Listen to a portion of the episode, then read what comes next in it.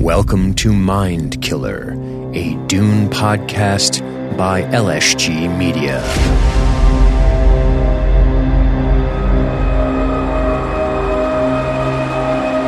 Okay, we are back for episode 5, Matthew, and we are diving into chapters 19 through 22.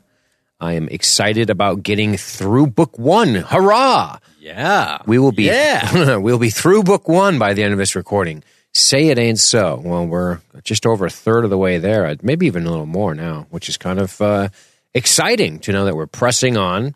Uh, last we left off, old uh, old Yue told the Duke to remember the tooth, and the tooth. Remember- Go to your dentist. remember the tooth.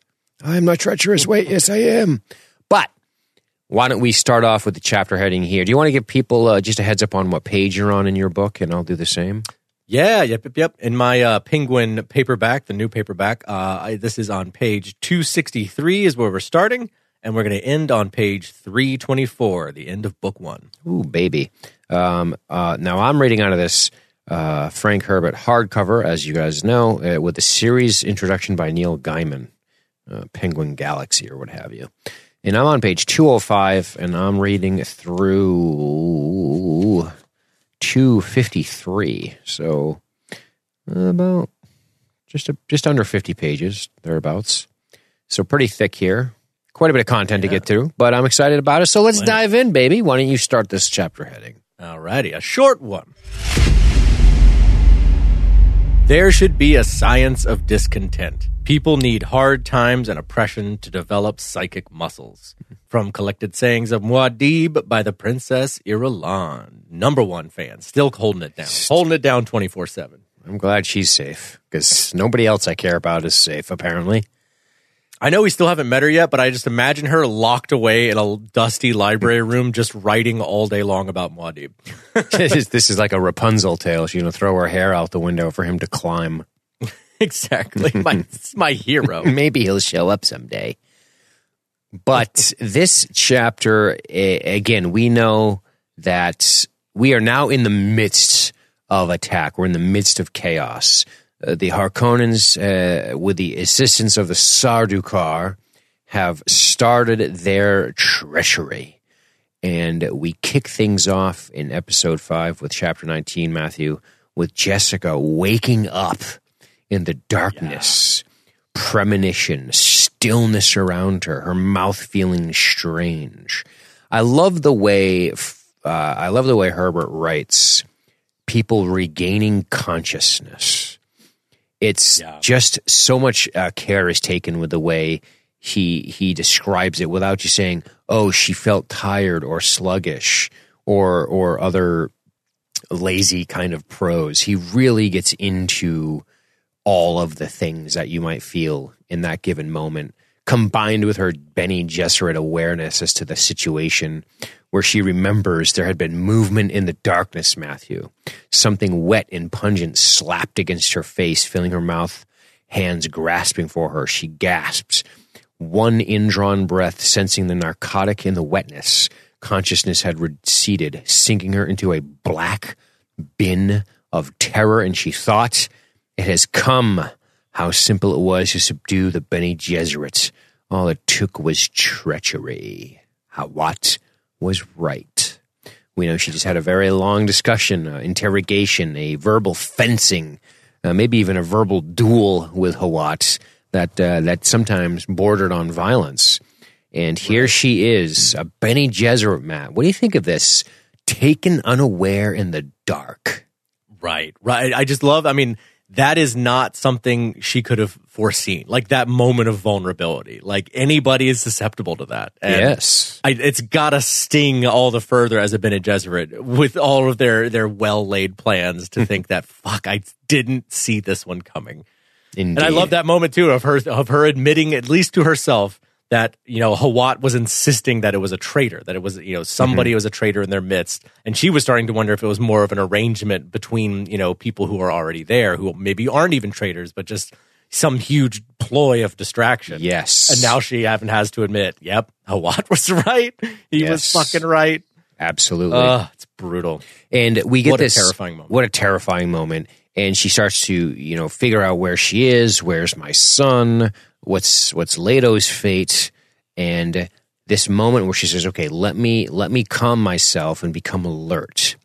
And we read the ungainly thumping of her heartbeats evened, shaping shaping out time. She counted back. I was unconscious about an hour.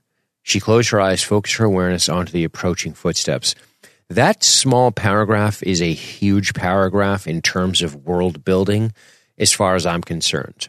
Because one of the things we that Mohiam has talked about in, in, or, or talked about in those early chapters was this idea of looking back through feminine past, right? We hear about Right. this ability to see back in time.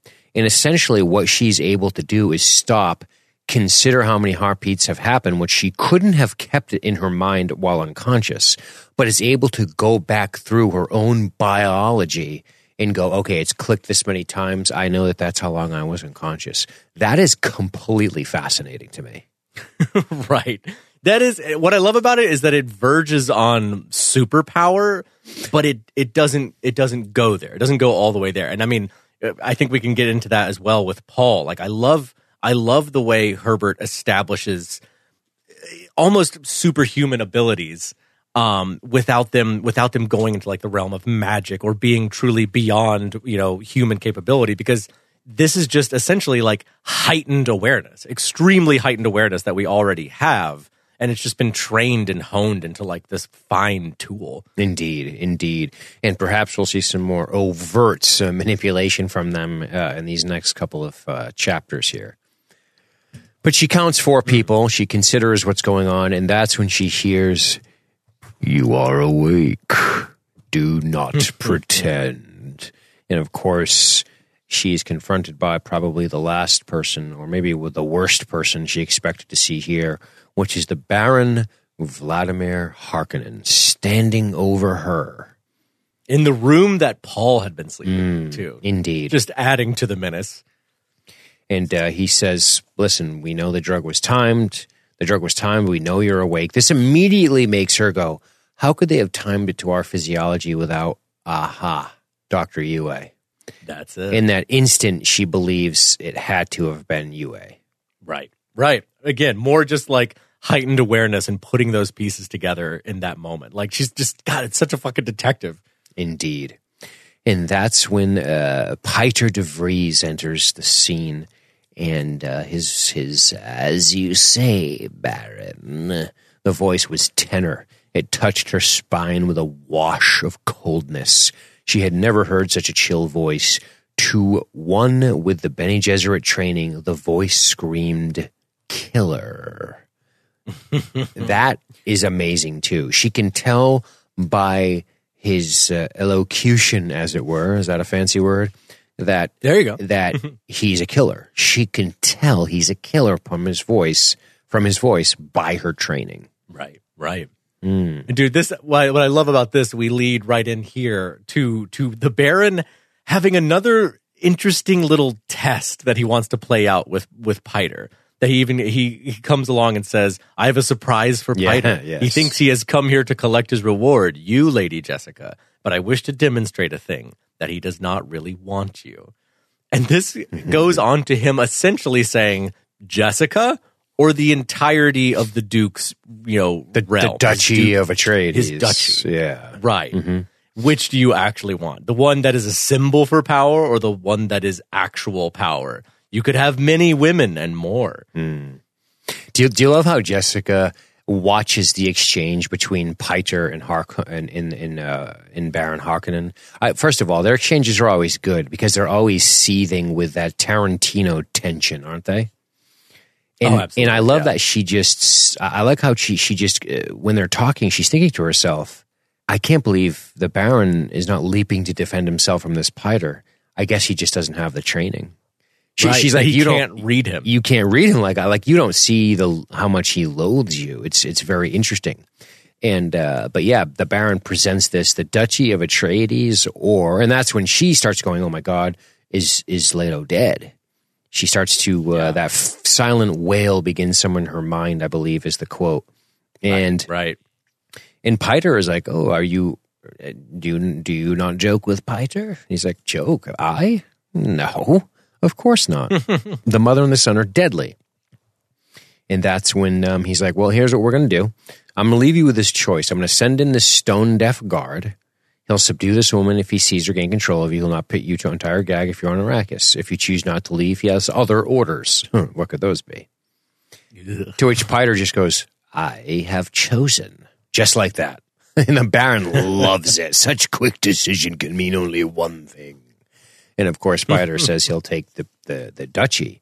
And this is where Jessica, at the start of this conversation, she's like, Does the Baron not see the treachery that Piter holds for him? And now she's saying, Oh, dumb Piter. He doesn't know the Baron's lying. He's a twisted mentat. right. They're lying to that each other. Going, and I mean, and we find out later on, it's it's a quick moment, but later we find out that the Baron's actual plan with with Piter here is to give him, uh, you know, the duchy of of Atreides, but only as a ploy to make him hated uh, on In, on Arrakis, and then to essentially overthrow and probably kill him in uh, favor of his own nephew, Feyd-Rautha. Yeah, he wishes to install Feyd, who he's very sweet on, and he'll use Piter as a scapegoat for that. But I, I, like that in in in in all these plans within plans from uh, the Baron Harkonnen. He does things like he'll say, "Well, I don't really want to know because there's going to be a truth sayer come here." It's it's that classic ignorance. Like I need to keep you in the dark to protect you. I need to keep myself in the dark to protect myself from interrogation. Like what right, what right. you decide to do is what you decide to do.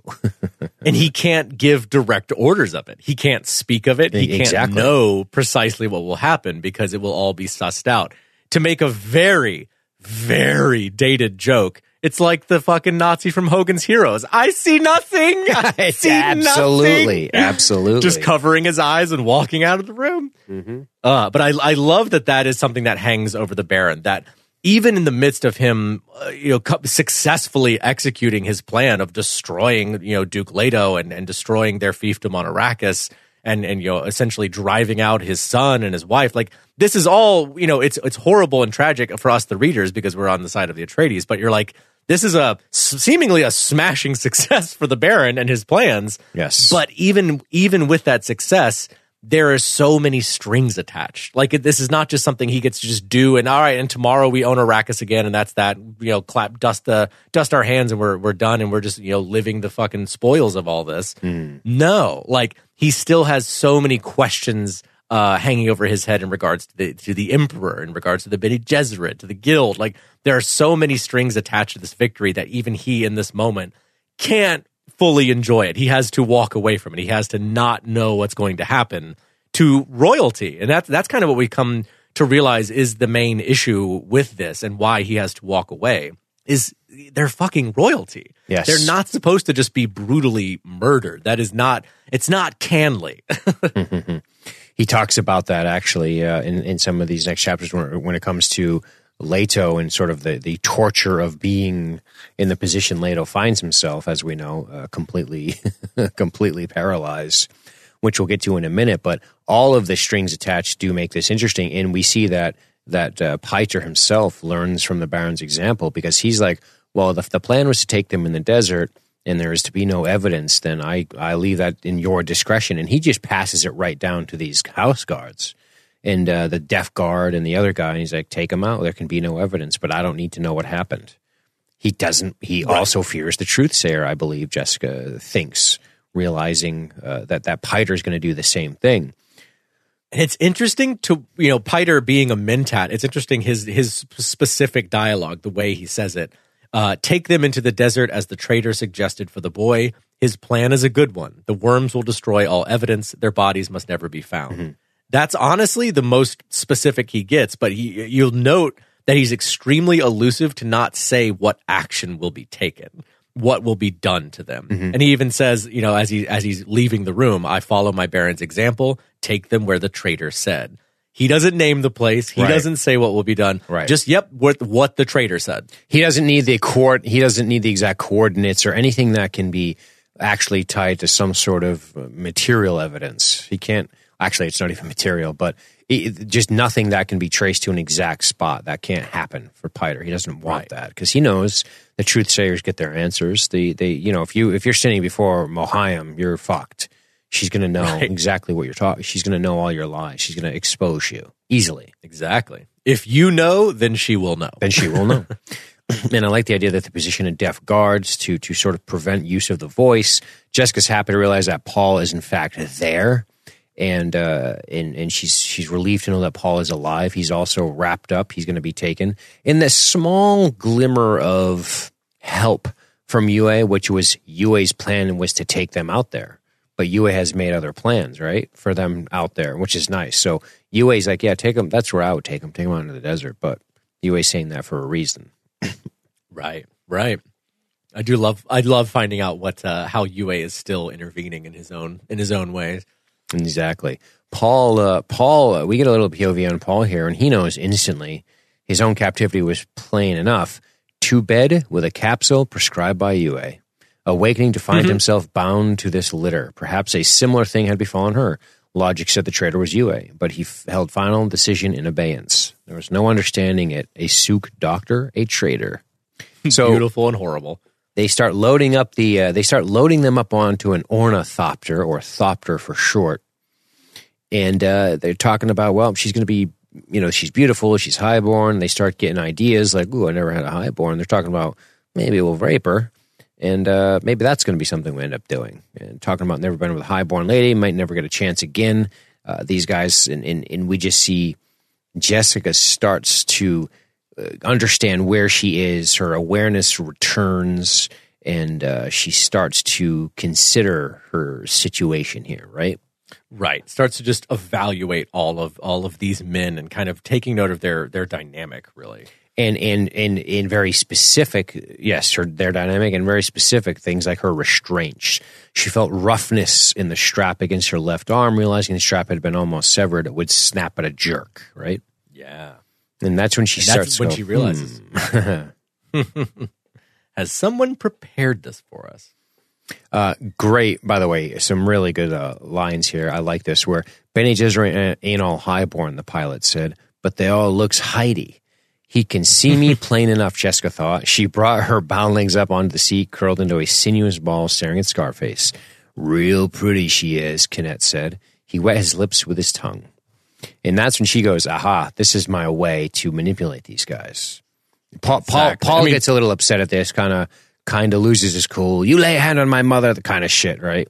But I love because he he is playing into it. Like what I love about this this moment when they're in the ornithopter before you know any action is taken, and both Paul and Jessica are kind of evaluating their situation and evaluating their captors.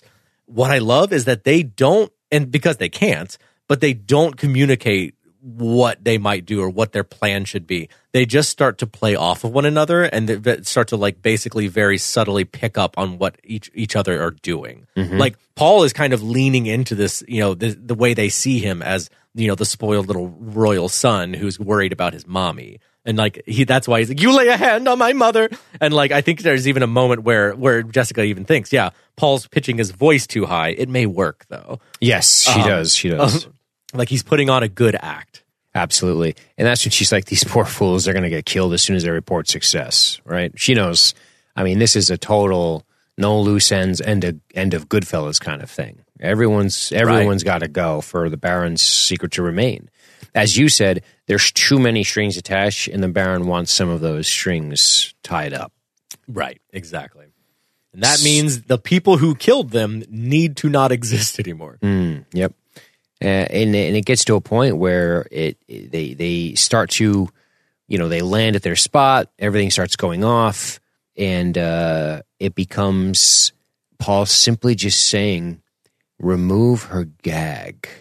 Jessica felt the words rolling in the air, the tone, the timbre, excellent, imperative, sharp. A slightly lower pitch would have been better, but it could still fall within this man's spectrum. Seago, I think his name is, Saigo, shifted his hands up to the band around Jessica's mouth, slipped the knot on the gag. Stop that, Kenneth ordered. Ah, shut your trap, Seago said. Her hands are been tied. He freed the knot and the binding dropped. His eyes glittered as he studied Jessica. Now you're this. screwed. It's perfect. And what I what I love about Paul using the voice here is that of course as we know, he's the one who is still very untrained in the voice. Like that's one of the Bene Gesserit things that he has not practiced in at all. Hence the Um, blunt and, you know, command, right? Exactly. And that's what I find so interesting about that is Paul knows that he's not going to be able to really manipulate them very far with the voice. What he needs to do is free his mother, who absolutely can manipulate them with the voice. And so his one command is to remove her gag. It's like taking, you know, taking the fucking cap off of the weapon. Jessica twisted her neck, spat out the gag. She pitched her voice in low, intimate tones. Gentlemen, no need to fight over me. I love it. I love this. I so love manipulative. I It's love great. it. It's it's I just love the Jedi mind trick aspect to it, right? Absolutely. And uh, that's it. She saw them grow tense, knowing that in the instant they were convinced of the need to fight over her. In their minds, they were fighting. Right, right. And I love how she never commands them to fight. Like that she's literally just eh, suggesting it through the the dropping in of those words. No need to fight over me. You mustn't disagree. Mm-hmm. Like she's just kind of planting these ideas in their head that will lead them. What I love about That's it too Bene Gesserit is that shit, it, man. Absolutely, but I think it also implies that the Harkonnens, being the the vile beasts that they are, are a little more primed and ready to fight each other than most other people. Like she might have to give a command to an, a, you know, a more level headed Atreides person, but to them, the suggestion of fighting over her will lead to it. I, I would agree with that. I think that she, uh, of course, the awareness that she has allows her to sort of probe for weakness, if if not in direct questioning like she was attempting with Hawa, in just an observation, and then she can turn that information into actionable.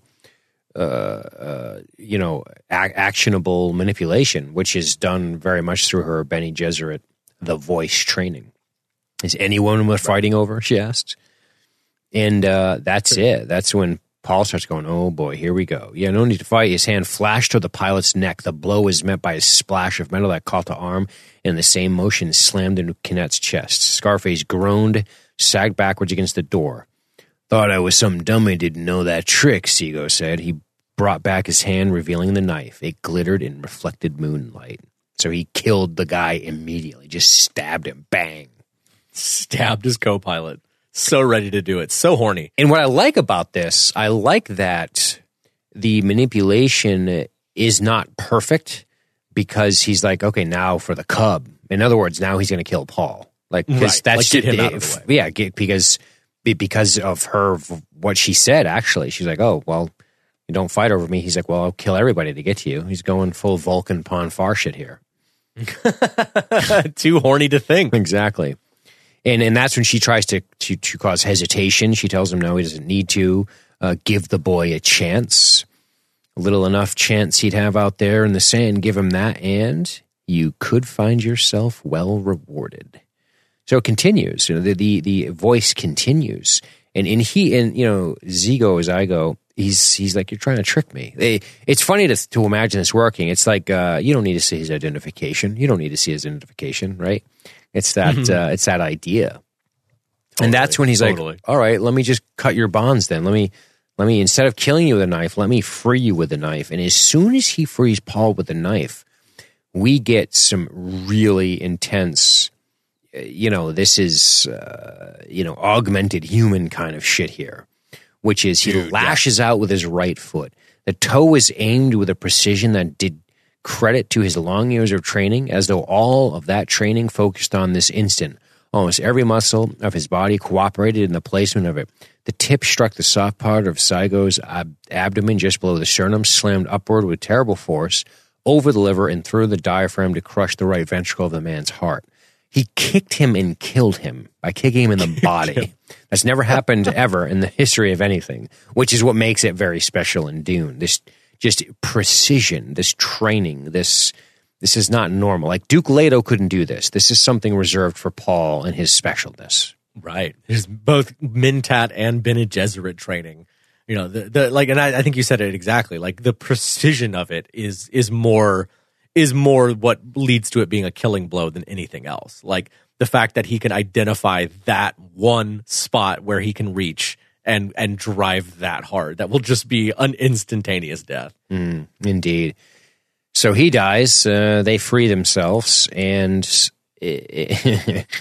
and uh, that's when they realize that there is something under the seat. Right.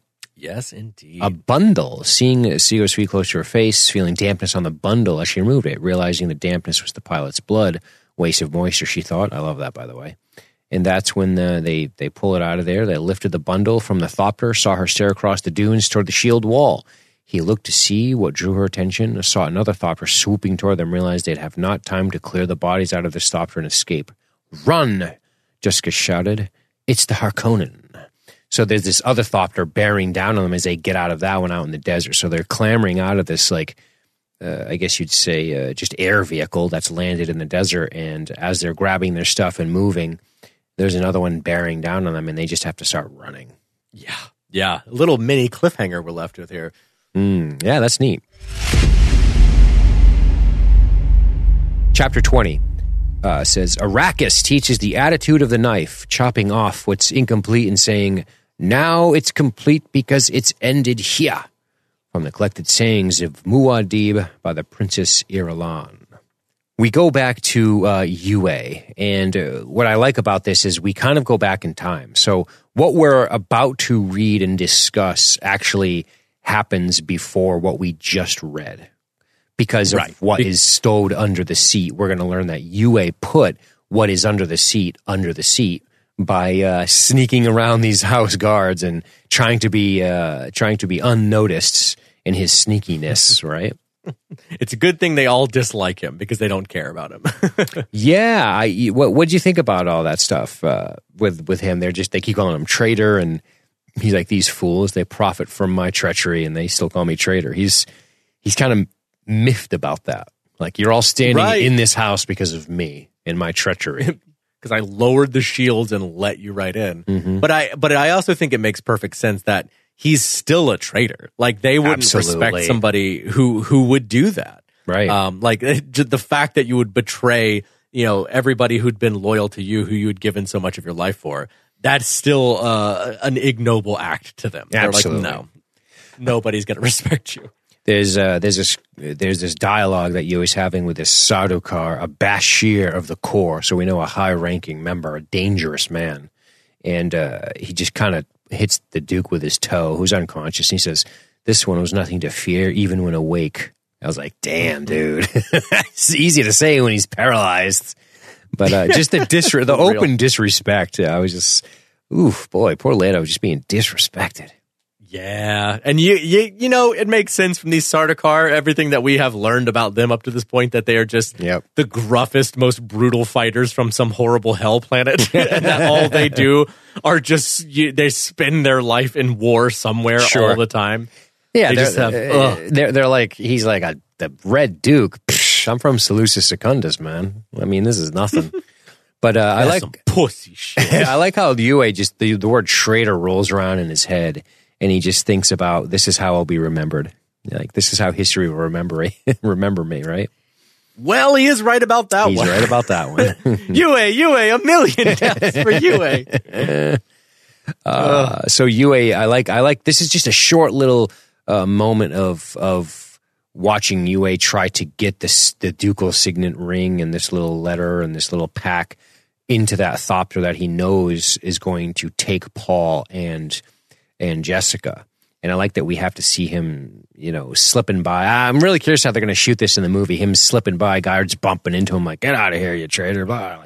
Him just sort of Yeah. sliding along the hallway as he makes his way outside to the uh, seat, and he puts what's called a Frem kit, which is basically just a fancy Fremen rucksack. You know, Right, right. And I, dude, this one there's a there's a, a a paragraph of him that I love here. I must get to the Thopter, Yue thought. I hmm. must put the ducal signet where Paul will find it. And fear struck him. If Idaho suspects me or grows impatient, which this is where I'm also learning that Idaho has been in communication with Yue and is a part of this plan. yes, If he doesn't if he doesn't wait and go exactly where I told him, Jessica and Paul will not be saved from the carnage. I'll be denied even the smallest relief from my act. I just love that final line is so good. Absolutely. I, I feel like And that is again why I still just feel for Yue. Like I still, I mostly He's a just very feel tragic for the guy. character. He's extremely tragic. Like, and all he wants is at this point is to like, what is what is the last pieces of the people who I actually care about? What are the last pieces that I can save? Like, I'm I'm having to basically throw them completely to the you know the mercy of these fucking wolves. Mm-hmm. but what little thing can I do? What how can I still reach out and repair something for them? Right. It it it is hard. It, you know, when you see all of the carnage that ensues as a result of his treachery, it, you it you one does, or I do, sometimes struggle to be sympathetic towards him. But I can easily recognize how tragic the character is, and very well written, very human, and that's what I like Yeah. about him. I think he's just a well written character, and I like that to put ourselves in his shoes right now at this point in the story to just think that's what he's trying to do. He's trying to ensure what you just des- described. He's also thinking, soon I will know, soon I will see the Baron, and I will know, and the Baron will encounter a small tooth. Just uh, the position he's in, he must know there has to be a part of Yue and all his Suk school training and, and being among the Atreides and knowing how the Harkonnen are and what this feud is about and how it's gone on for generations. He must know there has to be a part of him where he's like, I'm not going to live many more days. I my life is coming to an end. It must be. I just want Right. knowledge. I just want to know. I think. I think. Once you, you imagine the regret he would feel, like once everything kicks off, once it starts going. I mean, he murders the Shadout Mapes. He's the guy that killed her, and um, and, and once it's just that point of no return where you go, wow, look at this. What, look what I've wrought upon this house. I mean, this is crazy. Right. And and now if it, I mean now that it's done and the signet ring is there and I'm trying to do something that I can, maybe uh, maybe this small tooth will help. And maybe who knows? Maybe things could have gone a lot worse for Jessica and Paul if it wasn't Yue that was the one that was plied against them, because obviously he's in communication with Duncan. He is trying to do something to redeem himself, Right. even the slightest, by helping others survive. It's good stuff. Very Right. very well written, man. Totally agree. And I do, I would say the one slight that I, I do kind of hold against Yue where I'm like, ah, that's kind of stupid of you, man, is with how much he truly hates the Harkonnens and knows how, how brutal and savage they are and also how, you know, backstabbing and uh, dishonest they are. I'm like, there's no part of you that thought once they were they were saying that they have you know your Wanna and you know that you need to do this for them. There's no part of you that went, they're never going to give her back. That's like funny, they're going, yeah. like she's dead. Like she's dead. These are the Harkonnens we're talking about. Like you'd almost have to assume that if that's the threat they're holding over your head, then she's already gone. Like they're not Sure. going to. You're you're never going to see her again. They're monsters. Absolutely. And Um, it just shows you how clouded he was by the desperation of knowing. Mm-hmm. But Exactly. you're absolutely right. It it's an overstep. And that's we see it a lot in this book and, and we see we we've talked about this since LSG Media started, Matt, which at this point is about eight years ago. We've talked about this idea of characters making decisions that lead to consequences which which which don't always have to equate in their death. One of the things we were critical about The Walking Dead with it was well, well, they made a bad choice and died. That that's starting to become boring. It was novel for a while, now it's boring.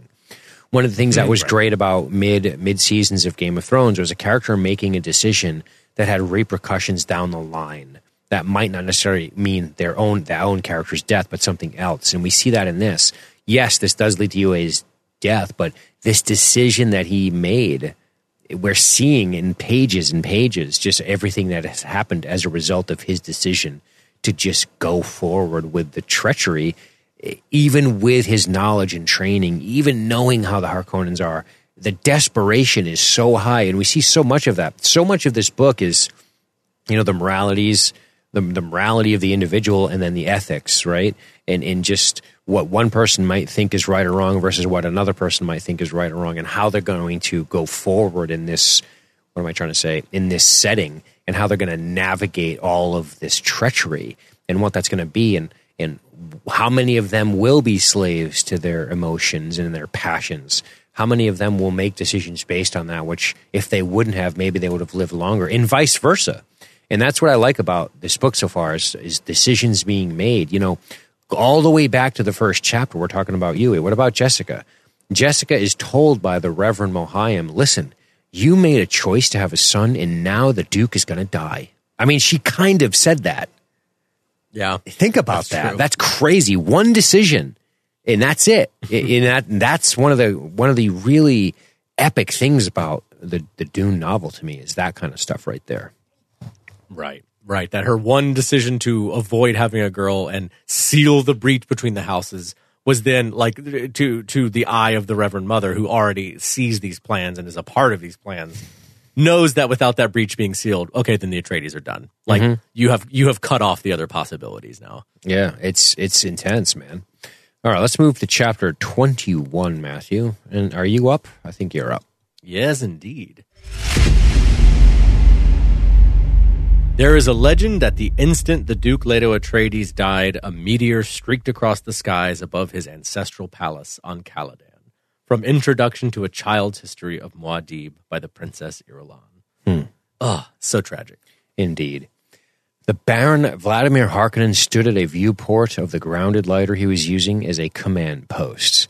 So this is Baron Vladimir Harkonnen's gloating moment, his victory lap. But we see it mm-hmm. so mired by, as you already said, the strings. And I think this chapter gives us a very interesting perspective on the Baron.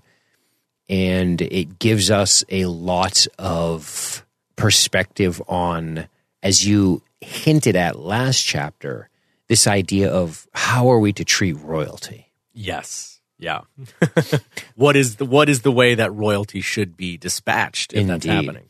And I like this idea of explosive artillery and, and him just thinking, just hearing the boom, boom, as all of the Duke's men have fled out of the house into the desert and they're just shelling the rocks with explosives. Just kind of old school World War II, just shelling rocks where these guys are trying to escape, take cover. And in the Baron, says, who who would think of reviving artillery in this day of shields? indeed.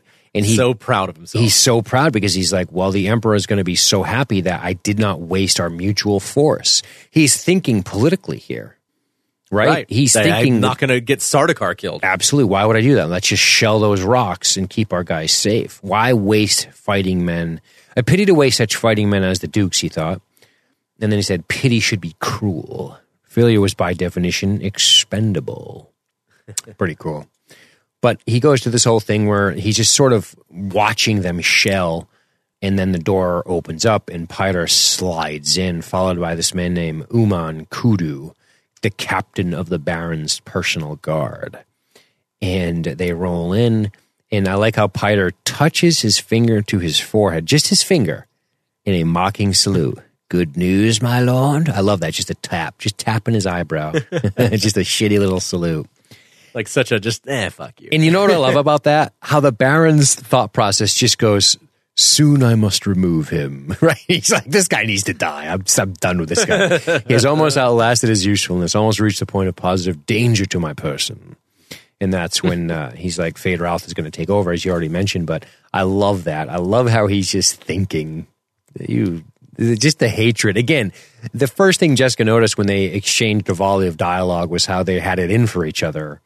And not just Right. not just a perceptive person, uh, you know, at, at some sort of di- uh, uh, diplomatic meeting where you're like, oh, these these people don't seem to really like each other. No, they positively loathe one another, right to the death. but they benefit from each other's presence, right? And right up until they don't, and then it's whoever strikes first. yeah, exactly. Yeah. Whoever has it.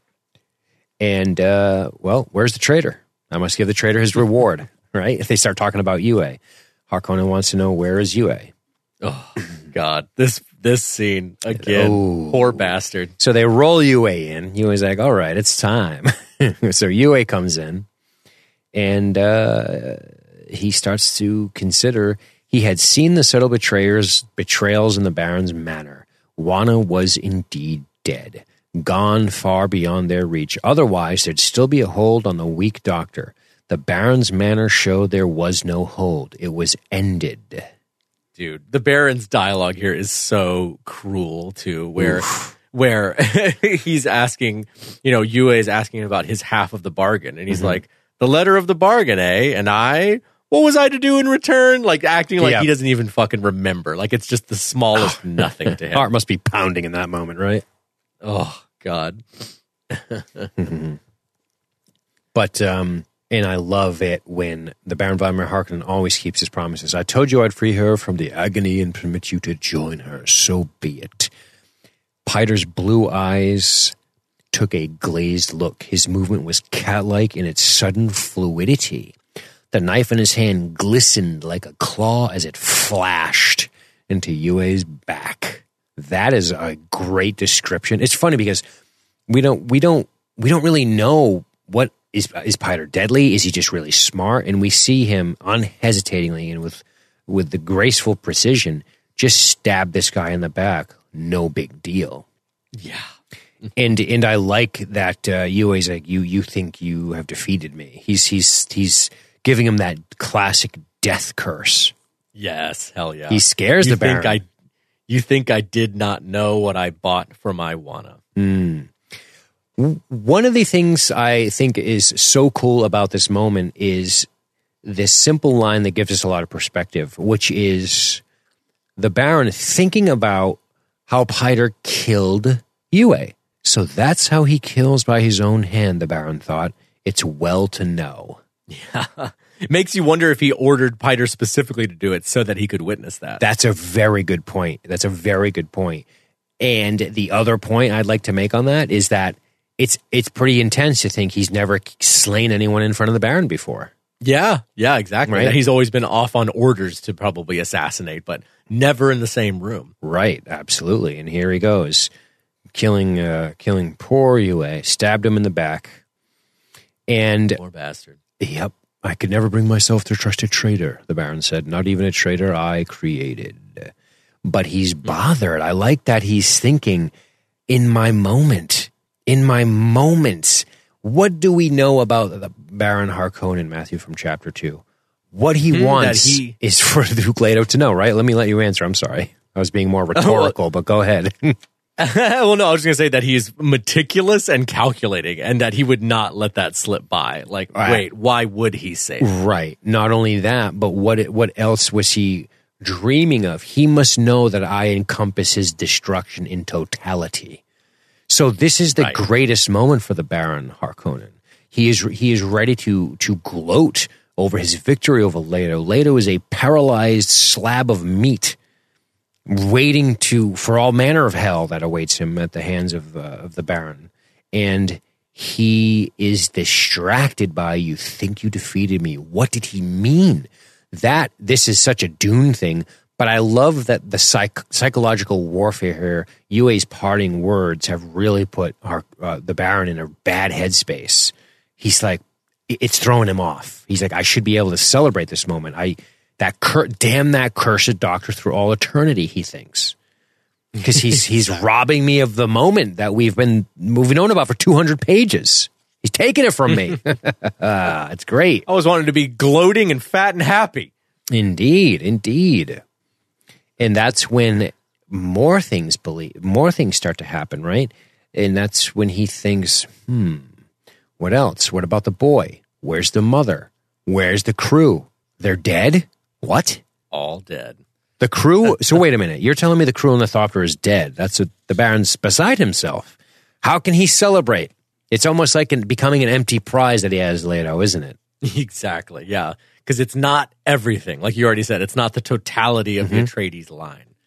And that's if it's not that, then it's nothing to him. Absolutely. Uh, this discussion of what they believe is probably Hawat, which is excellent. One of the Duke's men obviously escaped in it, my lord, killed our pilot and escaped. Which of the Duke's men? It was a clean, silent killing, my lord, Hawat. right? They just assume it was Hawat that did the killing, or maybe Idaho or Halleck. Any top lieutenant. the Duke's got a lot of good men, we're learning. And this is yeah, this is where we learned that there was a Thopter, uh, another Thopter of theirs stolen, and I think it's one of them. Absolutely, absolutely. Uh, they have no they have no bearing on Kynes. Kynes is missing. They have no idea where he is. There's no ducal signet ring. Nothing is here. And oh boy, that's not going to be good, right? You killed the doctor too soon, the Baron said. Yes. we should have talked to him more. possibilities. He scowled. He's mad now. He's thinking about ah, like it's funny because everything leading up to just about him having the Duke pushed in front of him as a as a motionless piece of flesh was perfect. And then in an instant, strangely enough, the catalyst of all this information seemed to be uh, Yue's death, right? Which I like. There's some tragic irony there of the Baron going, "Wait a minute, this is not as clean as I thought, is it?" Right, right. It's not all completed. It's not done. Yep. He knows that Paul and Jessica have escaped. And uh, we have, meanwhile, Leto is unconscious this whole time and he's starting to remember the tooth. What does this mean? He, you know, he's the way they describe him trying to see the Baron's fuzzy gray shape, uh, just imagining these drugs affecting his system, the way he's struggling to, to fight back the blackness that's crowding his vision. Yes, dude. I love, I absolutely love. Uh, my favorite descriptions, honestly, are the ones that are in the final chapter. But these descriptions Yeah. of the Duke in this sort of malaise and, Mm. unable to to move, it's so painful. It is, it is. You know, we know how capable and strong of a person he is, and have to watch him be so subdued. But the descriptions are so fucking good. Mm-hmm. Um, I'm trying to find the, the the paragraph that I that I love. But basically, When he's you know, sitting in the chair? talk- Right, yeah, when he's in the chair at the at the table. Um, even this, you know, Leto, Leto sensed increasing definition in his surroundings. The chair beneath him took on firmness. The bindings were sharper. Like, Yes. what a great way to describe starting to get back in touch with your with your body, like being able to become more physically aware of where you're at. Yes. like how it slowly fades back in. It's excellent. Great writing. Absolutely. And this gets into what we've been teasing here, which is it pained the Baron that this could not be handled privately, just between the two of them. To have others see royalty in such straits, it set a bad precedent. I like that. I like that there's this weird, uh, dare I say, streak of honor in, in the Baron when it comes to this. I mean, insofar as he conceives of it, he thinks of it. Right. And I do think there's a selfishness to that of, Of course. thinking that if people see the vulnerability of royalty, see them as just a damaged human being, you know, being, you know, suffering, uh, then that could befall him. That, Yes. Like, well, if, if, if the, if the kind of like icon of royalty is, is brought down to a human level like this, then it, doesn't it do the same for my own, you know, status? Yes. And uh, and we learn that now the Baron and Piter are presented with this choice. We need more information, so we're probably going to torture the Duke to try to get information that we need out of him. Which means they're waiting out his his uh, anesthesia to wear off, so they can start doing some damage to him. Meanwhile, we hear somebody being tortured to death in the room nearby, which is one of the things that Leto grows conscious of, is hearing it, right? Yes. Which is screaming. horrific, by the way. Which he's afraid at, at first, he's afraid it could be Idaho. Right. that he, maybe he was discovered because they say that they they captured you know the baron says we penetrated the disguise of your men quite easily the eyes you know he insists he was sent among the fremen to spy on them um, and so they had found one of his men i guess probably in a still suit But but uh, but all of the barons, all of the barons' victories are being laid to rest. You had an emergency plan. Where have your woman and the boy been sent? Where is the ring? Does the boy have it? All of these unanswered questions is not exactly how the Baron Vladimir Harkonnen wanted to enjoy his gloating moment, is it? and do you think you know this is just a side a side question but do you think that the baron just wants the ring of of, of the duke leto just as a trophy like that's all it matters to him but he really wants it Yeah, you know, I, I thought a lot about that, and I think maybe it has something to do with that. Um, I, I don't I don't know if there's any implication beyond the the the the fact that it, it is there, there's significance to the signet ring and and letters and stuff like that. I don't think there's any strategic advantage. I, I think it's purely emotional. right right that it's it's it's a, a little treasure of his victory Yeah, they describe some of the uh, ideas of torture and you know putting you know burning people's skin and things of this nature. And he's like, I don't want it to come to this, dear cousin. He calls him right or share cousin. I do not want to come to this. Uh, and that's when Leto recalls a thing Gurney Halleck had said once, seeing a picture of the Baron. And I stood upon the sand of the sea and saw a beast rise up out of the sea, and upon his heads the name of blasphemy. That's awesome, man. so good. It sounds like something out of Revelation. It's talking so- about and- the and final dragon. Absolutely. And Halleck is so poetic. We've learned that over time. But Absolutely. I, I like how they're discussing. They're using the word "bought" almost like currency. Like you don't you, you don't think you can be bought with pain. Absolutely, you can. And Leto even thinks while they're saying this, absolutely, I can because everyone can. That's just the way it is.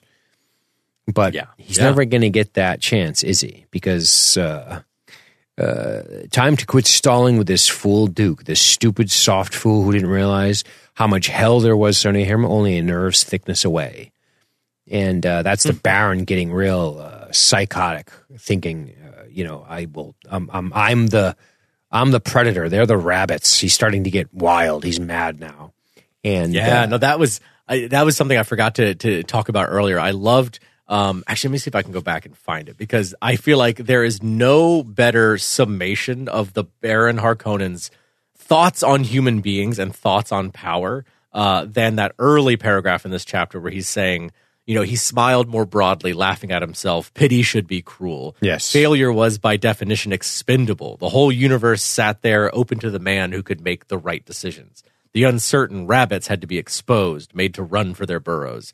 Else, how could you control them and breed them? Right. He pictured his fighting men as bees routing the rabbits, and he thought, the day hums sweetly when you have enough bees working for you. yeah, And I mean, he literally envisions his own men as as worker bees, as little drones to be manipulated into his cause. yes, Uh, like, and, and it just his his view of humanity is so stark. It's divided between bees, killer bees, and rabbits, and everybody is a rabbit to him, all cowardly and weak. and if we narrow our focus in a little on that, like that's his wider view. If we narrow his focus in a little, he he thinks he saw himself suddenly as a surgeon exercising endless, supple scissor dissections, cutting away the masks from fools, exposing the hell beneath. Rabbits, all of them.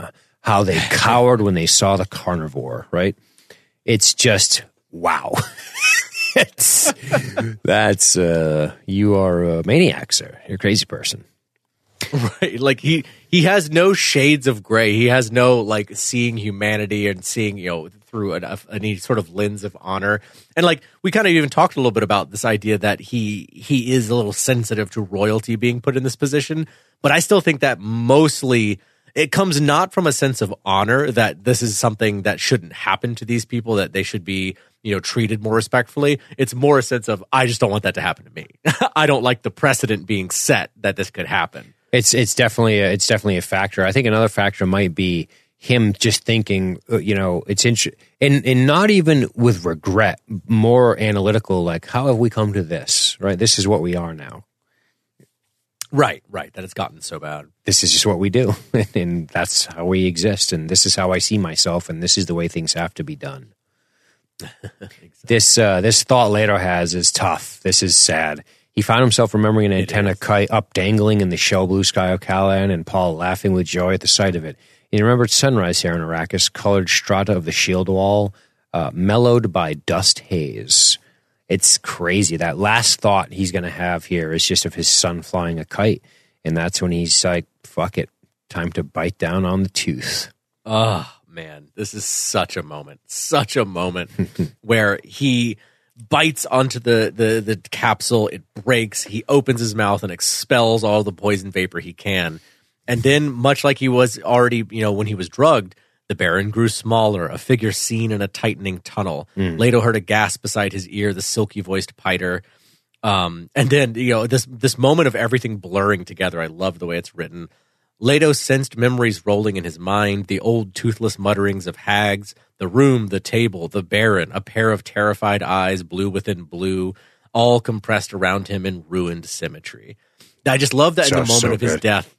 It's so good. Like the moment of his death is the present and the past all sort of blending together as his brain shuts down Mm-hmm. um, you know, th- these final thoughts of his family and Caladan and his home, uh, intermixed with seeing the scattered panic of the people actually in the room and how he's so unaffected by their panic. Like he's he's allowing himself to to to kind of release into these memories. Yeah, in this the- final moment. the symmetry in described as symmetry i found remarkably insightful and uh in haunting the way the Yeah. way the way herbert describes it as a symmetry because on the one hand you have you know death and terror and piter's blue eyes as he gasps for air and, and then you have like these other thoughts of things and uh they exist in that symmetry which is fascinating but this shit a ruined symmetry. Yeah, a ruined symmetry yep good. and the Baron realizes his shield was on a low setting and he escapes death. This is such a bummer. Such a bummer. You're like, fuck. He was right there, right there. The Duke dies. He has that final sad last thought, uh, uh, this random thought of the day the flesh shapes and the flesh the day shapes. And that's it. It's silence. And this moment, you're, you're just like, oh God, I hope it works. I hope it worked. and it fucking didn't. Didn't Yep. get him. He's still standing. The Baron felt no gratitude to Piter. The fool had got himself killed. And uh, that's when he's like, ah, well, that's unfortunate. I'll have to change my Piter. I'll have to change my plan with Piter, what I was going to do with him, right? He's, but, but just this idea of he escapes death. He, he escapes. He's lucky. Ugh, the bastard. The fat bastard. And that's when this uh, man Nefud comes in, a guard corporal. Uh, he was addicted to Semuta, uh, the drug music combination that played itself in the deepest consciousness, a useful item of information.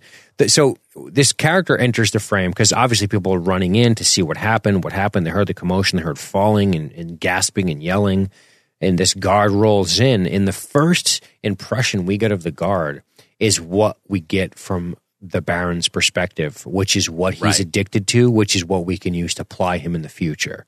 I mean, this is how the guy thinks. He's a sociopath. exactly. That's the only thing he's taken note of. Not his skill as a as a soldier. Yep. Not you know how well he's performed, eh, how much knowledge he has. Just mm, I got something over on this guy. Yes. I can use him. Yes, and uh, and he seems kind of efficient. So congratulations. Uh, learn from the fate of your predecessor. That's Right. it. You're, hopefully, you're, you're hired. Hopefully, nobody blows fucking poison dust into your face. yes. It could probably happen. and we get this great moment of a new type of fear. And this is our first example of observing the Baron dealing with somebody who he doesn't have actual power over. And it's f- interesting to watch him have to deal with this Bashar of the corps. Right, right. And and being so worried about losing, you know, he can't lose face before his men. That he still has to kind of keep some air of authority, even though he knows he absolutely has to let this guy through. Yep. He has disdain. The, the Baron noted the disdain that the Sardaukar had for him. No salute, no, no, no respect towards the Baron of a major house. He finds that uh, appalling. And he, in the in in the Sardaukar says, "Do not prevent me from seeing you. Your men will let me in." Because they were probably like, "No, no, something's going on." They probably kept him out of the room, and he charged through. And he said, "If they stop, never again will that happen." I mean, we see this guy's wielding an authority, this colonel. And this is again, I mean, to go back into this like the villainy of of the Baron and why I think, you know, we've we've talked about this a little bit before. I think one of the biggest problems with David Lynch's 1984 Dune was the portrayal of the Baron. That he was just this wild-eyed villain who was more of like a you know, like a- right, like a- more of like a a silly madman character. Um, and I love that you know we get this moment here when he when he's noting the the the colonel, the Bashar colonel of the Sardaukar marching towards him, where he says, "Baron, the Baron did not fool himself. He knew that one legion was perfectly capable of turning on the Harkonnens and overcoming them. Yes. like he is not foolhardy. He is not he is not self-aggrandizing. Really, No, he's actually quite realistic. Um, and he very much there's no there's not he's not going to be destroyed by his own pride."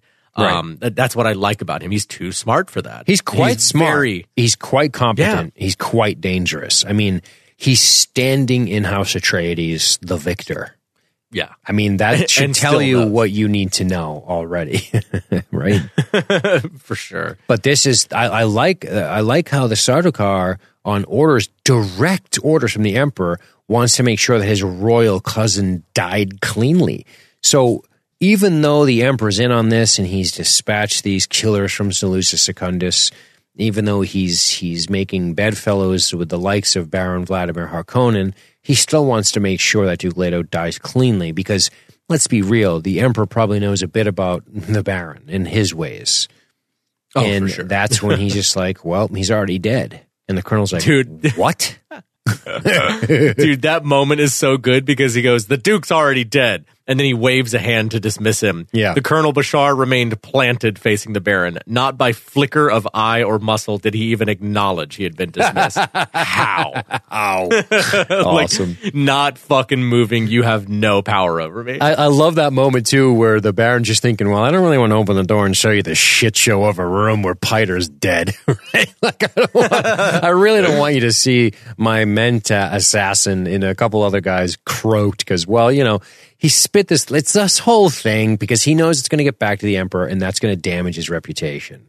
To, that it, that Exactly. it wasn't that that there are again we know that the Baron knows that there are loose ends and he's tying them up. What he doesn't want is for those loose ends to reach the awareness of the Emperor because that becomes a problem for him. right, exactly. But he's honest. He says, Well, by his own hand, if you must know. And that's when the colonel says, I will see the body now. And that's when the Baron just thinks, damnation. This sharp eyed Sardaukar will see the room before things have been changed. He's hoping his guys are in there sweeping up. I know. Just wait. I've got a couple of gnomes in there sh- dusting and moving things aside. Just give them five more minutes. I would have been like, No, the poison's still in there real thick. You got to give it a minute, right? Yeah, that's a good ploy, honestly. Right. like it was poison. You got to uh, stay out for at least uh, ten minutes. Yep. But uh, I, I like it. I like how uh, I'll not be put off. You're not being put off. I hide nothing from my emperor, and uh, that's when uh, Nefud takes him in. This way, sir. And the Baron just thinks insufferable. Now the emperor will know how I slipped up. He'll recognize it as a sign of weakness. Right? He's all bent out of shape. and that's when Got to he's- keep that reputation up. and I love it. I love how he's ruined. He's like, ah, that slippery Duke. I'll have to put Rabban over this damnable planet. Without restraint, I must spend my own blood to put Arrakis into a proper condition for accepting Feyd. He's saying, I will sacrifice Rabban to elevate Feyd. God, Yeah. he's a sick man. Makes me wonder- Rabban.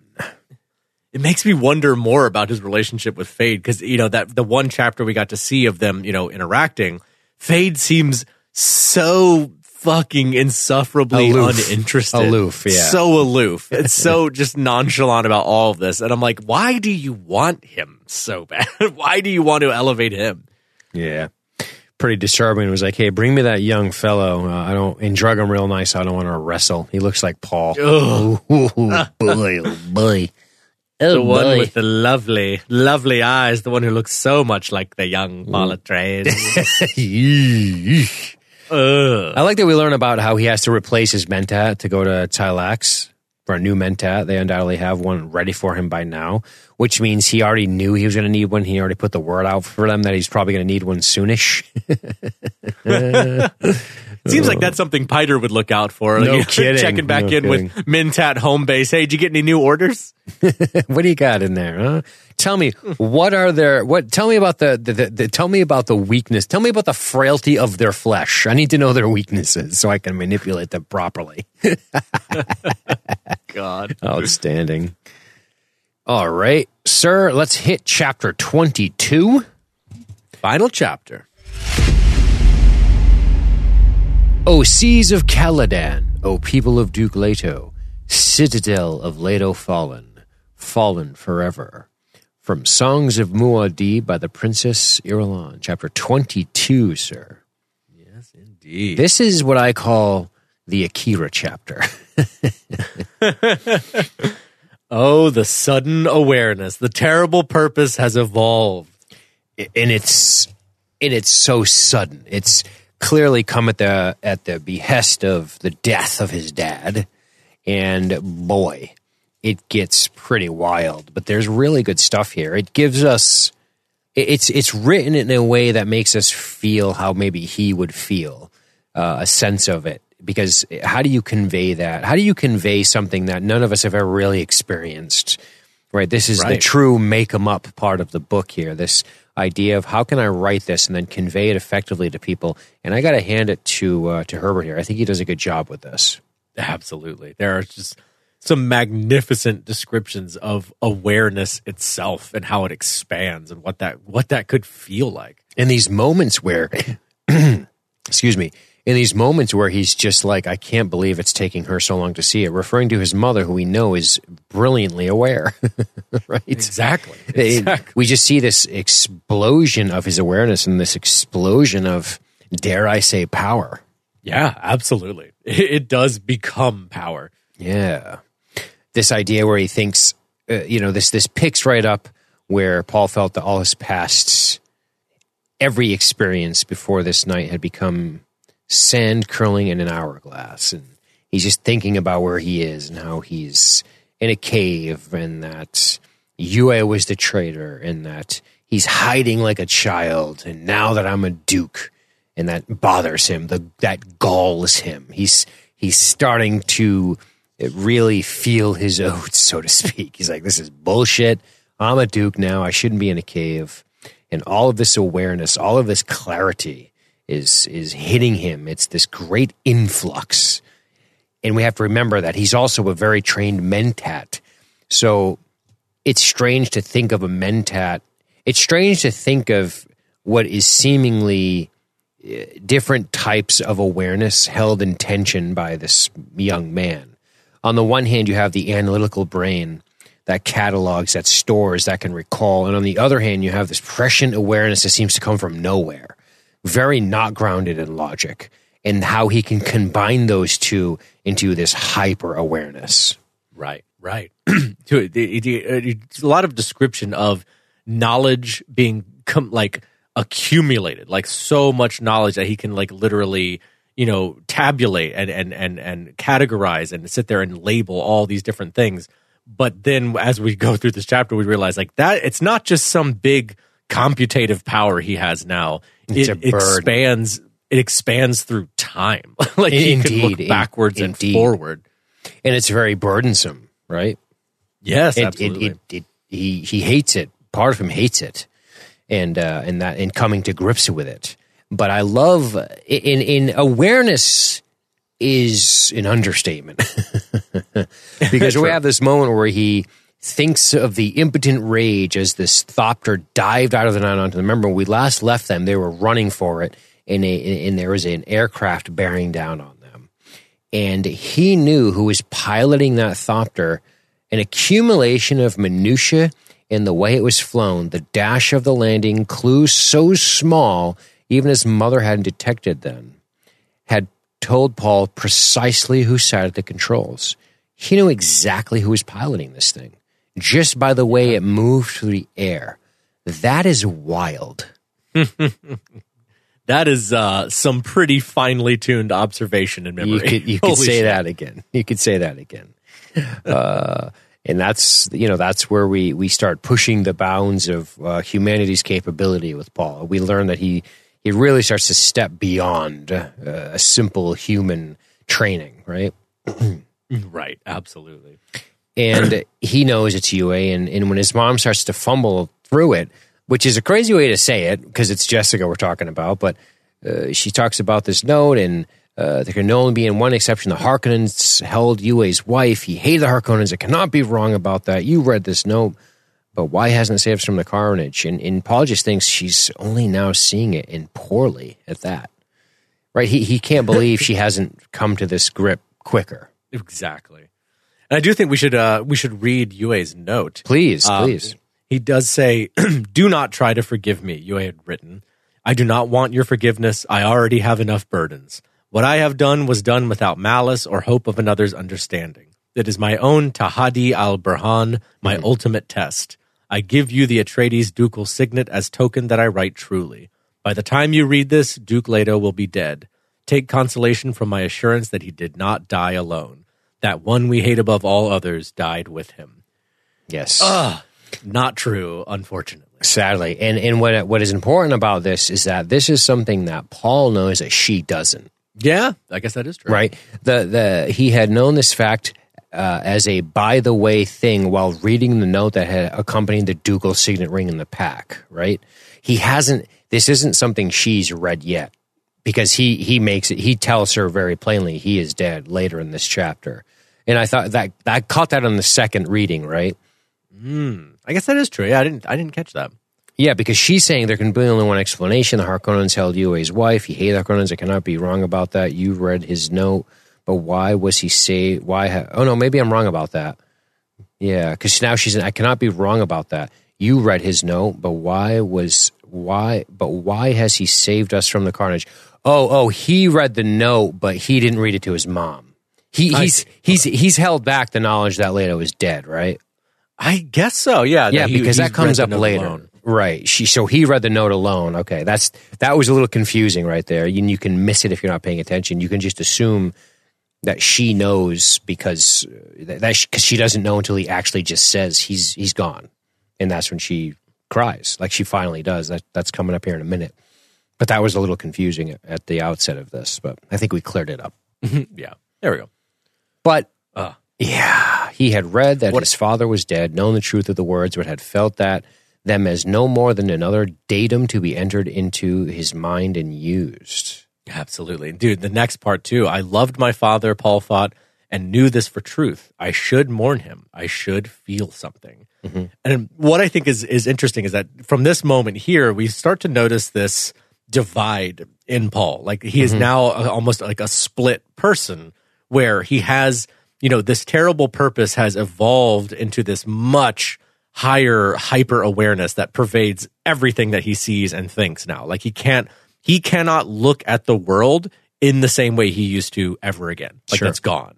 Um, he, he he's his his mind is a supercomputer tabulating everything, calculating all possibilities, looking towards the future, looking past certain possibilities in the future, seeing all these things, and at the same time, he is still a person with his own individual life and his own individual hopes and and feelings and concerns.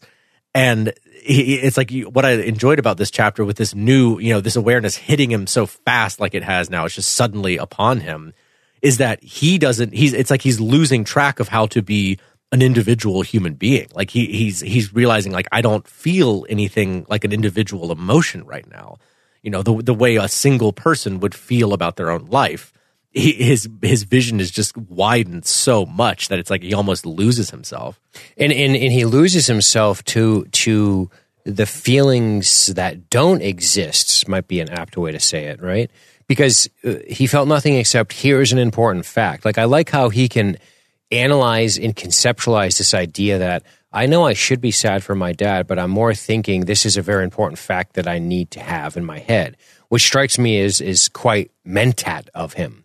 But as you've already said, he's not mentats or people. Although we refer to them as human computers sometimes in the Dune universe, he is in fact a, a person.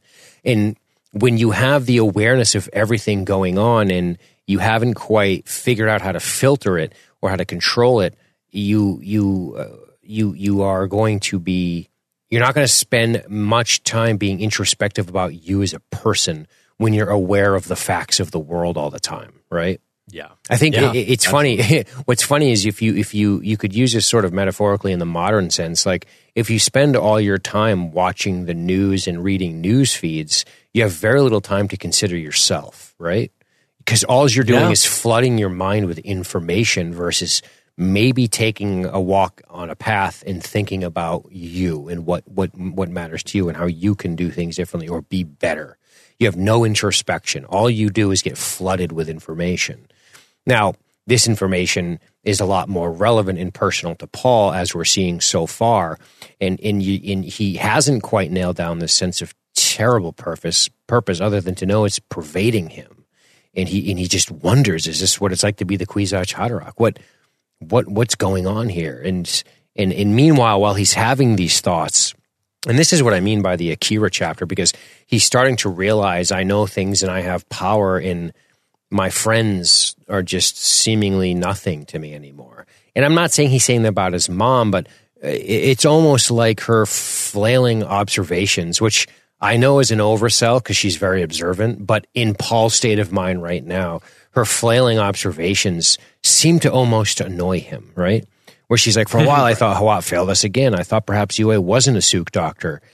Uh, and Paul's like, he was everything we thought of him and more. And then he thinks, why is she so slow seeing these things? Almost annoyed, right? it's just Exactly, this newfound awareness that he's going through in this moment is really setting him apart and getting to this terrible purpose and all of the stuff that chap started back in chapter one with Mohiam's predictions for him.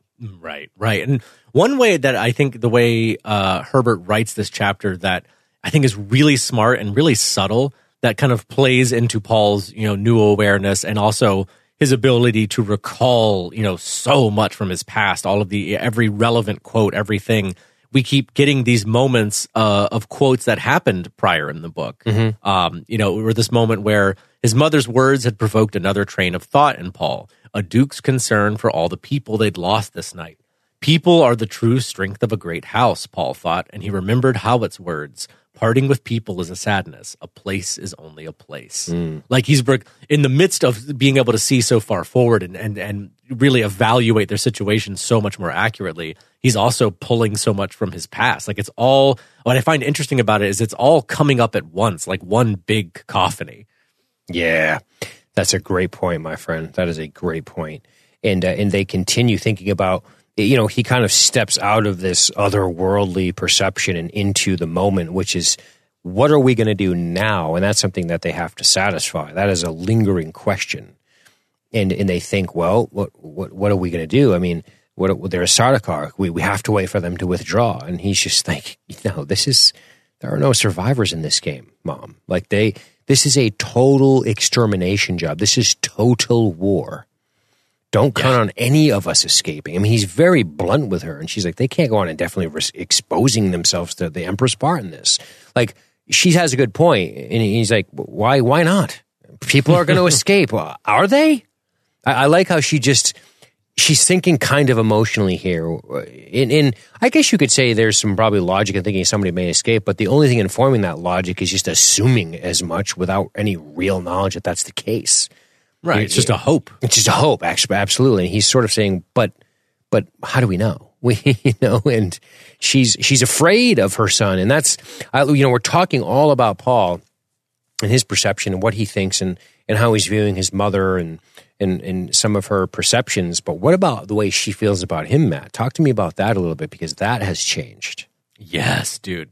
So much more where and it's not just his awareness. It's it's literally the way he speaks, the mm. way he has this, you know, she describes it as iron in his voice where she starts to slowly kind of be wary of Paul. And, and I think it more so more so comes from not her actually being afraid of, you know, her son in the sense that he's a danger to her, but more so like I don't recognize him anymore. I don't Sure. realize who this is.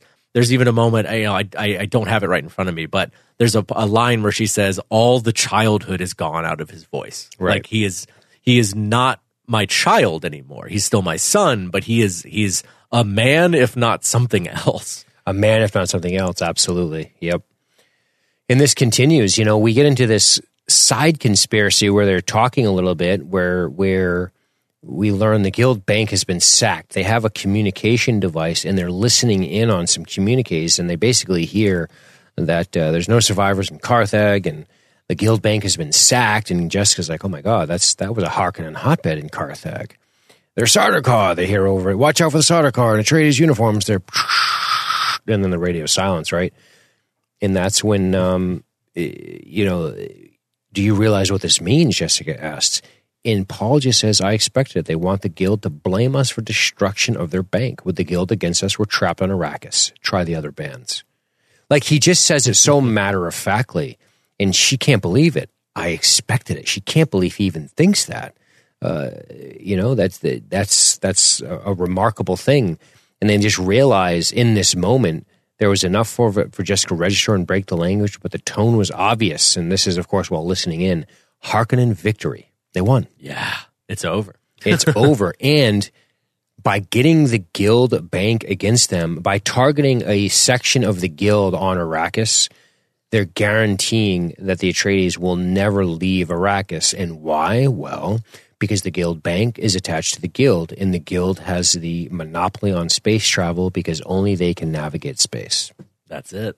So there's no chance of them ever getting on a craft and being able to get off the planet. absolutely that's that's the hope that's the hope that the guild bank that that, that the attack on the guild bank is provokes this response from the guild Right. and they're Right. like well uh, is, is idaho coming because we don't want to live in this cave inside this still tent it's a still tent i imagine much like a still suit and um, they they kind of debate this a little bit back and forth don't they Yeah. Well, and I, what I think is interesting about this is this also leads into to Jessica starting to understand more about the guild and its its dependence on Arrakis that she didn't fully realize. Satellites. And Paul, right? Like Paul understands this completely. Um, you know, he says, "You see it now. Satellites watch the terrain below. There are things in the deep desert that will not bear frequent inspection. You're suggesting the guild itself controls this planet." She was so slow. no. you're so slow ma no, he said. The Fremen, they're paying the guild for privacy, paying in a coin that's freely available to anyone with desert power. Spice. This is more than a second approximation answer. It's the straight line computation. Depend on it. And so, what I find interesting about this too is this seems a, like a, a slight revelation for Paul as well. I think so. That the that the Fremen, like this is maybe the first time he's fully putting it together with his new you know awareness. Um, that the Fremen themselves actually have leverage over the guild. Because one thing I find interesting about this chapter, and this is this is more of an aside from like the direct conversation that we have going on here, but I was kind of hoping to get your thoughts on this. Like, it seems to me that there that that a lot of characters were fairly unaware of what the spice truly meant. Like it, it, comes off to me reading this chapter now that they all understood that the spice was important for the guild to be able to to navigate with their spacecrafts. Like that it was important to the guild to be able to navigate and since the guild has monopoly on all space travel, whatever is necessary for them to do that space travel is a high commodity. But the that spice seems to be spice melange right right. But that seems to be the only thing they realized about the spice. Well, Like, they know I- I they know they- about the heightened awareness it gives, but what they don't know is what what it does to them over time and in great quantity. I think that's I think those mutations they don't know a ton about at this phase of the story, but they do know it brings a heightened awareness. Mm, right. Okay. right? And and I think that's one of the things we have to remember is that's actually happening now to Paul because of his exposure to the spice out in the desert. Some of his Akira, some of this Akira moment for him is being exacerbated by the spice consumption just in the air. I think. Well, and also it, it reminded me too of just you know the situation that they're in with you know the Harkonnens destroying everything, with his father being Mm-hmm. killed, all this happening on the same night. A lot of times, that's also how mental illness manifests. Like a Sure, big, sure. tra- a big traumatic event kicks people into that gear, and it makes me think that this is in a way that what's happening to Paul because that's another thing that we see Jessica saying when, when she's describing you know Paul's manner of speech and his, Mm. his like stern demeanor now is that she's like I sense madness in him. Yes. That it's it's starting to come off like hysterical, um, and I think it in a way it kind of is like she, she's afraid. it- yeah, she gets very afraid. Right, right, and I, and I think there's there is some truth to that fear of, you know, Paul has gone through this horrible, traumatic night with his mother, you know, and and his, his father is gone, their house is destroyed, you know, they're now exiles on the run for their lives, and it's all culminating with his exposure to the spice, probably being out in the desert where it is as well. Um, is culminating into this moment that just kind of finally kicks his awareness into like full gear. Absolutely. Yeah, I think I think that's part of it. I, I would uh, I would agree with that. The stressors of the the attack, the house falling, his father dying, Yue betraying them, uh, uh, men he grew up with that are like uncles or maybe brothers to him, or or or, or something different. Are, are gone, missing, maybe dead. Who knows? They're on the run. Will they survive? Will they not? On top of all of the other stuff going on with his terrible purpose this fateful visit from Mother Mohiam in the beginning. Yeah, But but he is, you're right, he is insistent on the desert power part of this, right? Dad talked about desert desert power. And and you know the Harkonnen will never rule this planet without it, and they and they and they never have. They had their chance and they didn't, and they missed stuff, and we're not going to miss stuff. Is essentially what he's saying, right? Right, right, because they uh, they don't underestimate the Fremen. Right. Uh, what I think is interesting about the Fremen maybe ferrying some additional spice to the guild is we already know this guild has access to spice, but it just goes to show you the addictive nature of it because they want more. And that's where the Fremen can come in and provide a service. And this leads to many questions about the Fremen. Uh, Paul starts to consider it. He's he's looking at all of the stuff that the Fremen have, all of the gear and the equipment and their ability to survive. And he thinks, think of all these special application Fremen machines. They showed unrivaled sophistication. Admit it. The culture that made these things betrays depths no one suspected.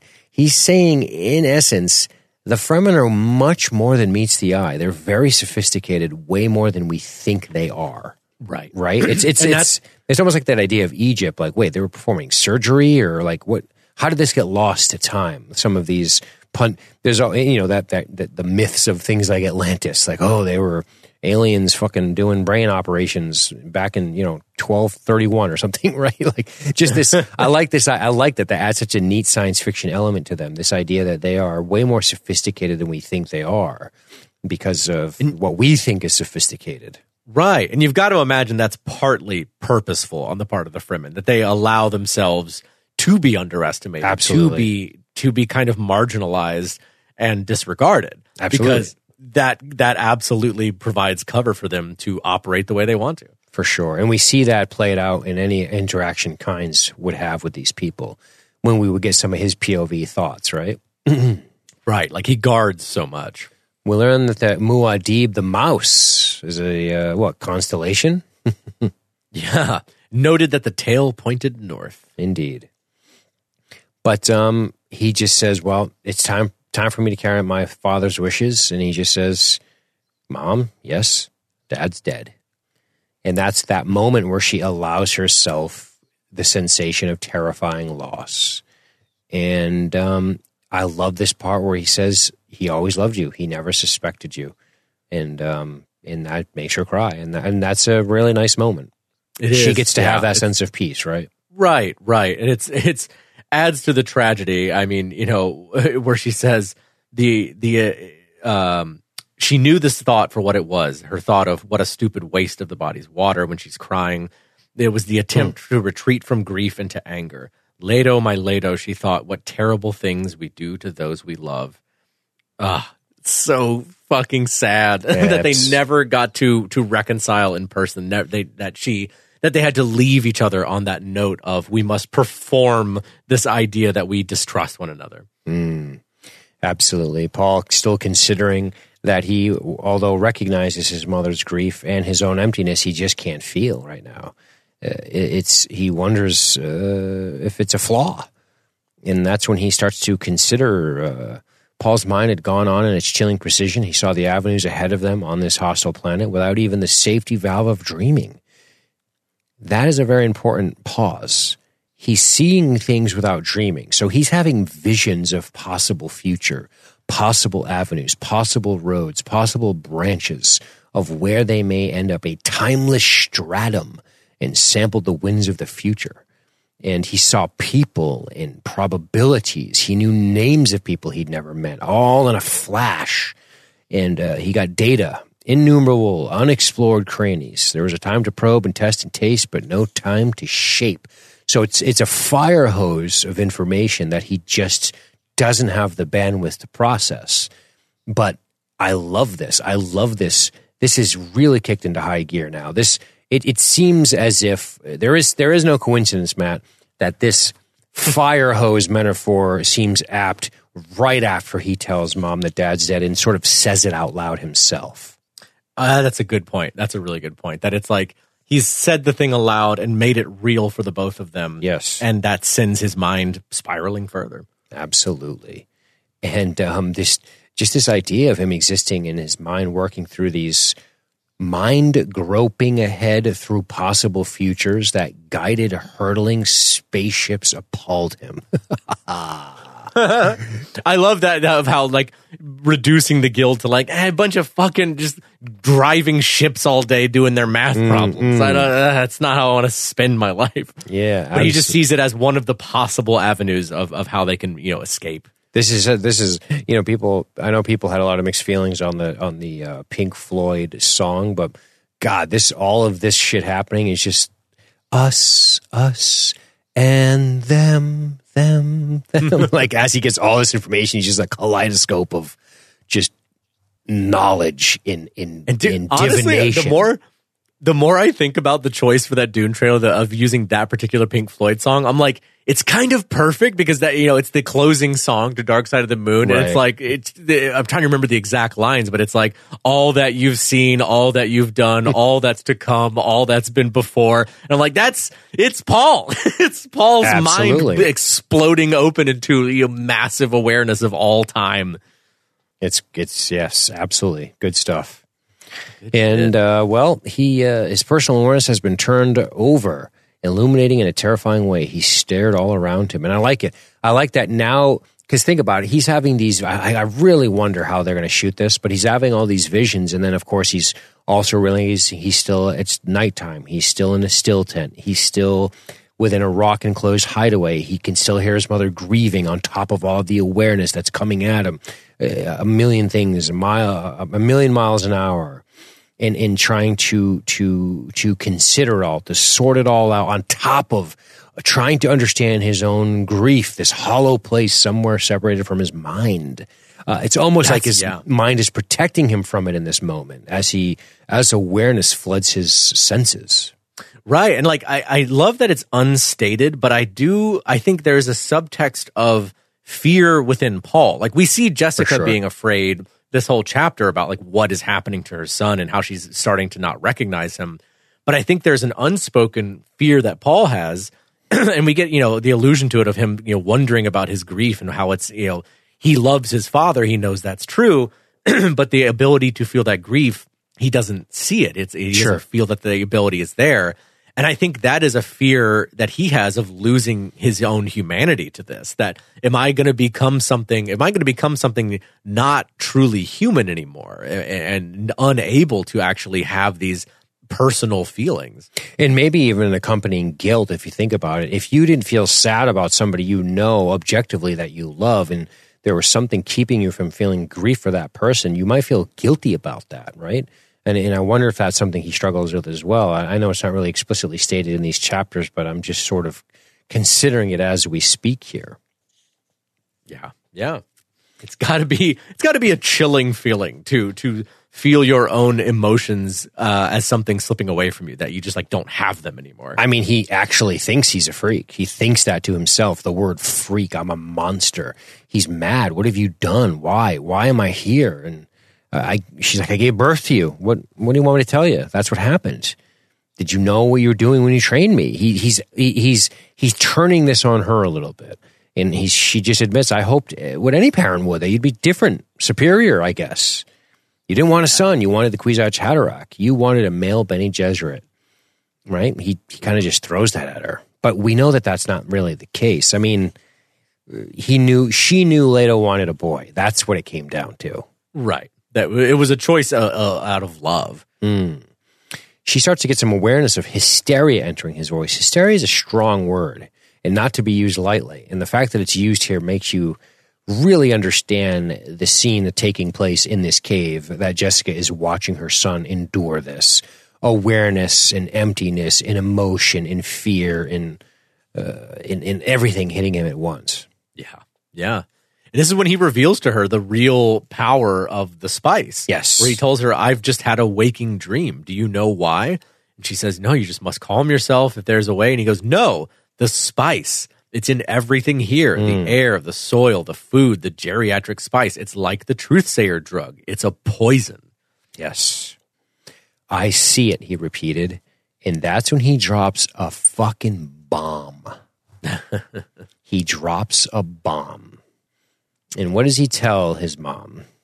Wait, are you talking about where he's talking about that, that they're trapped there? Uh, well, less so that they're trapped there, but where he says, and maybe I'm jumping a little too far ahead, but where he basically just says, You're the Baron's daughter.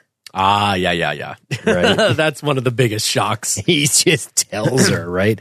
Of course, they're talking about being trapped there and stuff like that, and and how they'll find a home among the Fremen, and how the Missionaria Protectiva will will serve us since it's going to help us find friends here among the Fremen. They're starting to get positive about those things, and uh, and, and he just he kind of just says like, I can sense this future. I, I have no control over it, and and, and and I see this as a road, like I said earlier, roads and branches and the totality of veils being ripped away and naked time set before me. And she's like, "Yeah, you're not a kid anymore." And jeez, Louise, He also he also reveals, uh, shockingly, because Jessica has told absolutely no one, reveals that he knows she's pregnant, that she will bear a daughter, my sister here on Arrakis. Saint Alia. So he is just dropping all sorts Yes. of truth bombs on poor Jessica. Yes, yes, you you're pregnant. Oh, and by the way, you're the Baron's own daughter. The Baron sampled many pleasures in his youth and once burned himself to be seduced, but it's for the geriatric purpose of the Bene Gesserit by one of you. Ooh, Wow. so good. What kind of revelation did? What do you think of that revelation? Is that a did It- Lucas borrow that? Luke, I am your father, kind of shit.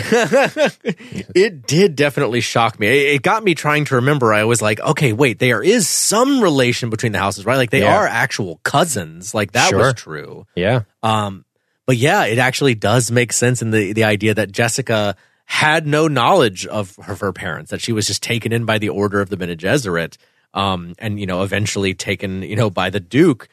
Uh, fucking terrifying though that Yes. to realize you are a descendant of this monster, the monster who's ruining you currently. and this leads to a very revealing moment in this story that that really has repercussions. Seems to potentially have repercussions from Mother Mohiam all the way down because he says.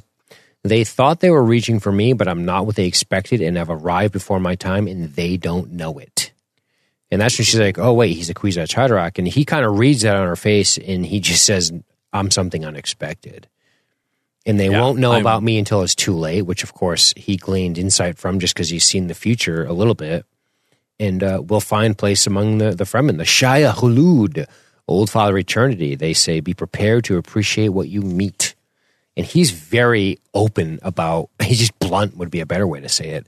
This is, this is, we can use this to our advantage, right? Yeah, absolutely.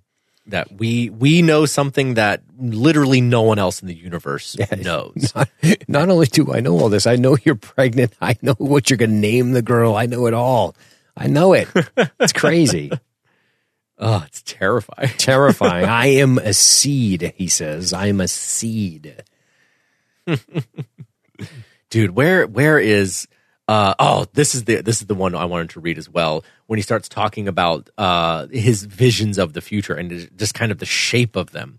The other path uh held long patches of gray obscurity except for peaks of violence. He had seen a warrior religion there a fire spreading across the universe with the atreides green and black banner waving at the head of fanatic legions drunk on spice liquor Gurney Halleck and a few others of his father's men, a pitiful few, were among them, all marked by the hawk symbol from the shrine of his father's skull. Rad. Uh, That that image right there alone i- uh, of it's like the most metal thing ever. burning cities, screaming babies. Blowtorch. He's like, oh But boy. dude, what I like is that you know we we get a lot of of Paul in this chapter describing that he's seeing all these different avenues like unfolding before him, and some even dipping out of view. And I think one of my favorite descriptions of that is he even describes it as um like a billowing cloth that is Yes. like twirling twirling in the wind and constantly moving. So it's like he can see the paths, but even the paths themselves are twisting and turning, and they're all impermanent, and they're constantly colliding and altering. You know, the the future is not set. He can just see all of the possibilities that are out before them. But I find it interesting that the only two descriptions we get of any avenues that he sees is the one where he said he'd seen two main branchings along the way ahead. In one, he confronted an evil old baron and said, Hello, grandfather. thought, the thought of that path and what lay along it sickened him. And then the second path, which I already talked about, you know, the one of seeing this violent universe, universe wide jihad that is going on under underneath the Atreides flag. Right. Um, that those are the two possibilities that strike him the most, which makes me think that's the one we're headed down because he's sickened by the idea of of confronting his grandfather, you know, saying hello to him. Um, but as much as he doesn't want to, as much as he doesn't, you know, like the idea of the universe being scorched in fire under his own, you know, family's banner, it seems that's the way he's being pulled. Yep. And, and, and mom's just kind of watching along, going, um, so the Fremen are going to help us and stuff. Hello, son. and he just says, yes. That's one of the ways, he nodded. Yes, they'll call me Muad'Dib, the one who points the way. Yes, that's what they'll call me. And he closed his eyes, thinking, Now, my father, I can mourn you. And he felt the tears coursing down his cheeks. I love I that love he it. gets that sense of peace once he decides the direction he wants to go. Yes, good way of putting it. Um, Right. Yeah, I like that, and and also that there's like it's something that Paul himself does, doesn't even consider explicitly throughout this. But I think it is also this moment of him being able to unload this to somebody, of him being able to unload all of his visions, all of his thoughts, all of his fears here in this moment to his mother. Um, that finally allows him this human moment to just be able to grieve. For sure. For sure. Good stuff, man. Well, that brings us to the end of book one, Matthew. The end of book one. And, uh, and on our way to the next uh, section that we're going to be discussing. And let's tell people what we're going to look at next time. So, episode six, we're getting into book two. We're calling it chapter 23. That starts with this When my father, the Padishah Emperor, heard of Duke Leto's death and the manner of it. So, that's where it starts. And we're going to read through, which, meaning, which means including uh, what we would call chapter 26, which is Why Do You Despise? By This Are You Truly Known? So that's our reading assignment for episode six. Hell yeah. Hell yeah. And uh, this will be the farthest you've read into the book, correct? So this is exciting. That's right. That's something I've never mentioned on this podcast. I had, in truth, now I can reveal my hideous lie. I had actually read basically all of book one um, before doing the podcast. But from this point forward, it is all new to me. So, as much as, you know, I've seen the Dune movie, the David Lynch one, you know, I have an idea of what's to come, but kind of I don't, I don't truly know how this all plays out. And I'm very excited. outstanding. Well, I look forward to it, and uh, we'll be we'll be back in a couple of weeks to uh, to get it done. So I'm excited, and uh, yeah, good stuff this week. Looking forward to the next iteration, and of course, uh, we'll see you guys next time. Matt, tell these good people goodbye. The spice flow.